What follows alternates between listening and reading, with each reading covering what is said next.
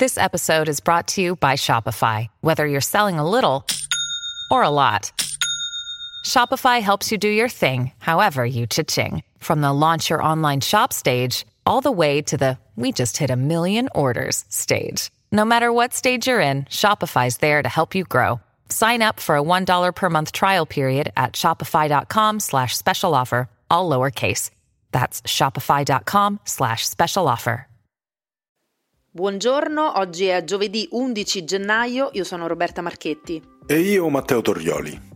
Lavoratori Ama in rivolta. Dopo l'incendio di Malagrotta i centri di trasferenza dei rifiuti stanno esplodendo. Da Rocca Cencia a Ponte Malnome la situazione è al collasso, con tonnellate di spazzatura in arrivo ogni giorno. Una vera e propria emergenza di cui parliamo in questa puntata e parliamo anche di un'altra emergenza, quella del pronto soccorso del Sandro Pertini. Troppi pazienti e poco personale, la situazione è drammatica. Passiamo poi alla crisi di Fiorucci, 168 i licenziamenti previsti nello stabilimento di Santa Palomba, l'azienda non trova l'accordo con i sindacati e il 18 gennaio scatta la protesta dei lavoratori sotto la regione Lazio.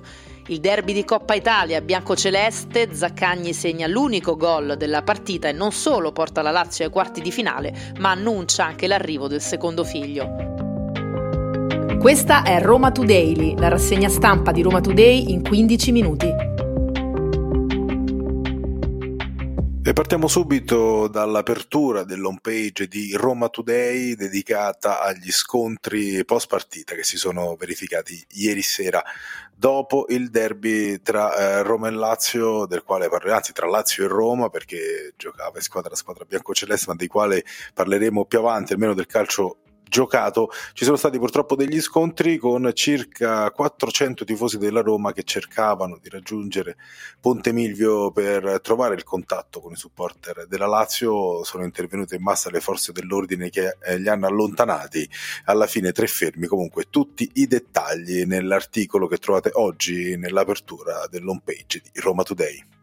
Passiamo a una notizia di urbanistica perché c'è un articolo questa mattina di Valerio Valeri eh, sui progetti che verranno realizzati a Roma o che sono addirittura già in corso. Cantiere Capitale, un occhiello che la dice lunga, dall'ex mattatoio a Torbella Monaca, tutti i progetti che cambieranno il volto della città. Nei prossimi anni la capitale si trasformerà, decine i cantieri in arrivo già in corso, valgono centinaia di milioni provenienti da PNRR, Giubileo, fondi ministeriali e comunali, ma anche da tanti interventi privati. Ecco dove sono e a che punto sono e aggiungo io, speriamo che poi vengano portati a termine perché negli ultimi anni siamo stati purtroppo abituati anche a dei progetti fantasma.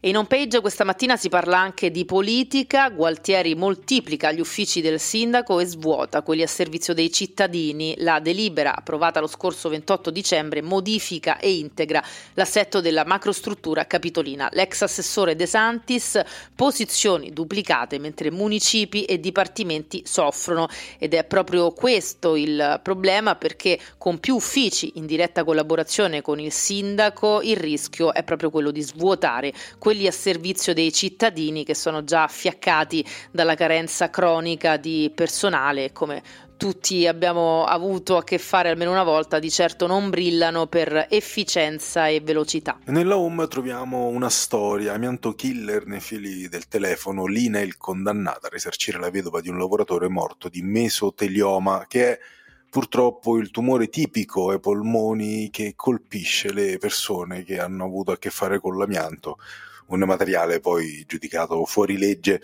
dallo Stato italiano. Parliamo di Giampiero Defendini, romano classe 1949, che ha lavorato per la Telecom dal 1973 al 2003, senza saperlo per 30 anni ha maneggiato materiali, fili del telefono, attrezzature ricoperte d'amianto e senza le dovute protezioni. L'INEL non voleva neanche pagare il risarcimento, alla fine si è rivolto all'Osservatorio Nazionale Amianto, eh, difeso ovviamente dal pool di legali dell'osservatorio, in particolare dall'avvocato Ezio Bonanni che neanche presidente e alla fine l'INEL ha riconosciuto un risarcimento di 100.000 euro per la vedova del lavoratore. Restiamo in home perché un altro bene confiscato alla criminalità organizzata è stato trasformato in un progetto sociale per soggetti fragili. Ritroviamo, ripeto, ancora in apertura su romatoday.it da bene confiscato alla criminalità progetto sociale nasce a Roma autonomia e coabitazione. Siamo a Serpentara e Bufalotta nel terzo municipio L'immobile è stato consegnato sei mesi fa, il 10 gennaio è stato inaugurato ufficialmente. Quindi diciamo pure che visto che queste procedure sono spesso molto lente, in questo caso eh, c'è stata una grande velocità nel riconsegnare questo bene alla uh, comunità. E questo porterà anche a una soluzione abitativa per nuclei di eh, tre persone, veramente una bella notizia. Passiamo ad approfondire alcune notizie e anche oggi torniamo a parlare dell'incendio all'impianto TMB di Malagrotta avvenuto lo scorso 24 dicembre.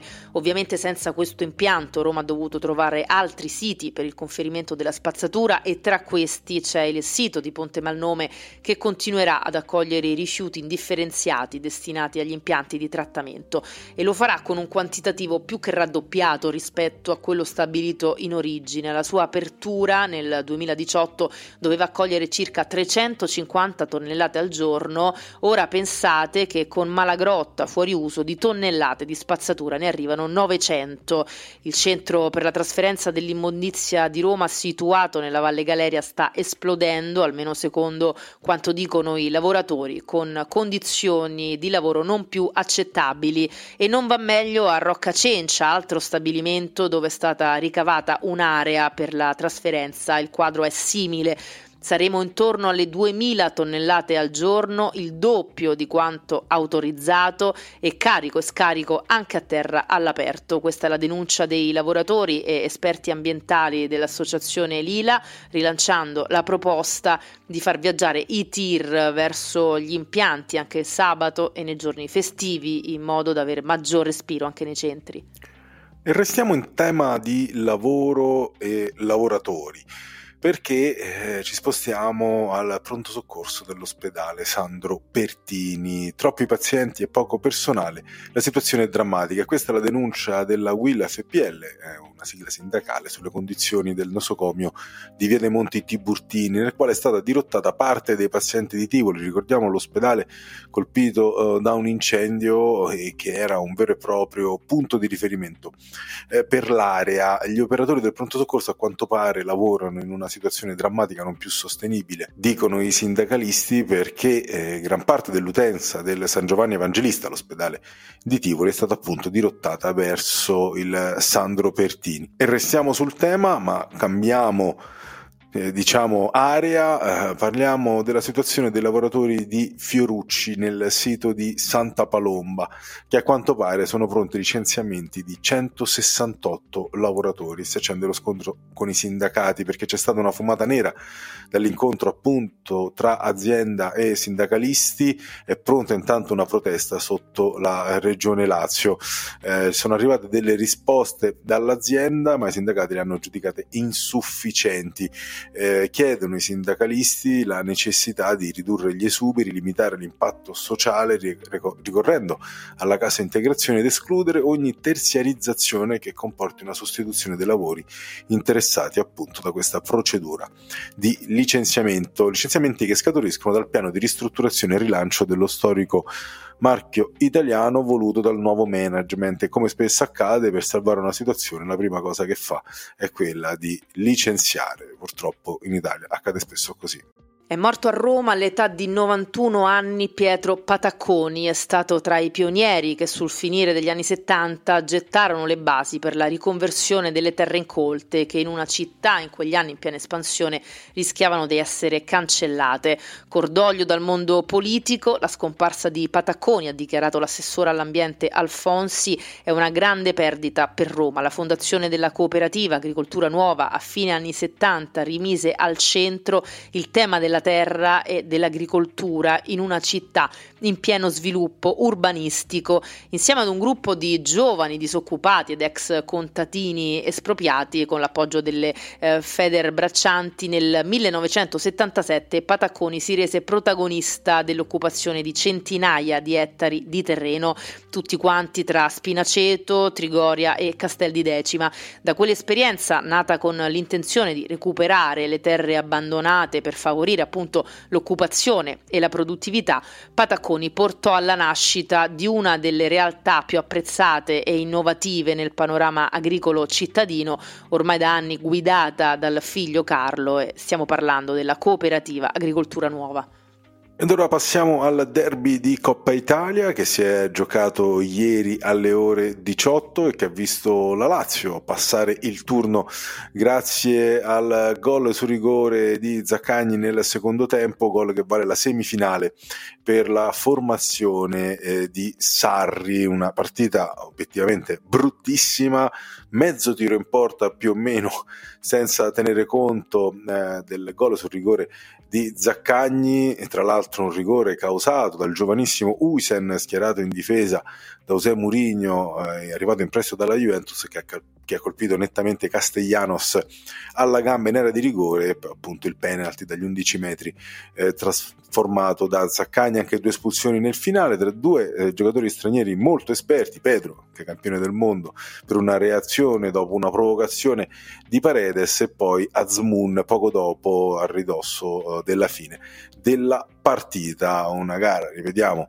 soporifera se non fosse stato ecco, per la tensione che regala ogni derby. E alla vittoria della Lazio, ma soprattutto al gol di Zaccagni, Matteo aggiungo una nota di colore rosa o azzurro, ancora non si sa, ma di certo c'è che è in arrivo il secondo figlio per il calciatore biancoceleste e la moglie Chiara Nasti. Eh, Zaccagni ieri sera infatti dopo aver segnato ha esultato mettendosi il pallone sotto la maglia e il pollice in bocca, annunciando così la nuova gravidanza in famiglia. Nei giorni scorsi eh, qualche voce era circolata, non si erano ancora espressi, adesso invece è ufficiale, dopo Tiago che ha appena un anno arriva un altro bebè per la coppia e per Zaccagni non poteva esserci sicuramente occasione migliore per annunciarlo. Queste erano le principali notizie di oggi, giovedì 11 gennaio. Roma Today torna domani mattina, sempre dopo le 7.30. Potete ascoltarci gratuitamente su sito e app di Roma Today, Spotify, Apple Podcast e tutte le principali piattaforme audio. Avete ascoltato Roma Today, la rassegna stampa di Roma Today in 15 minuti.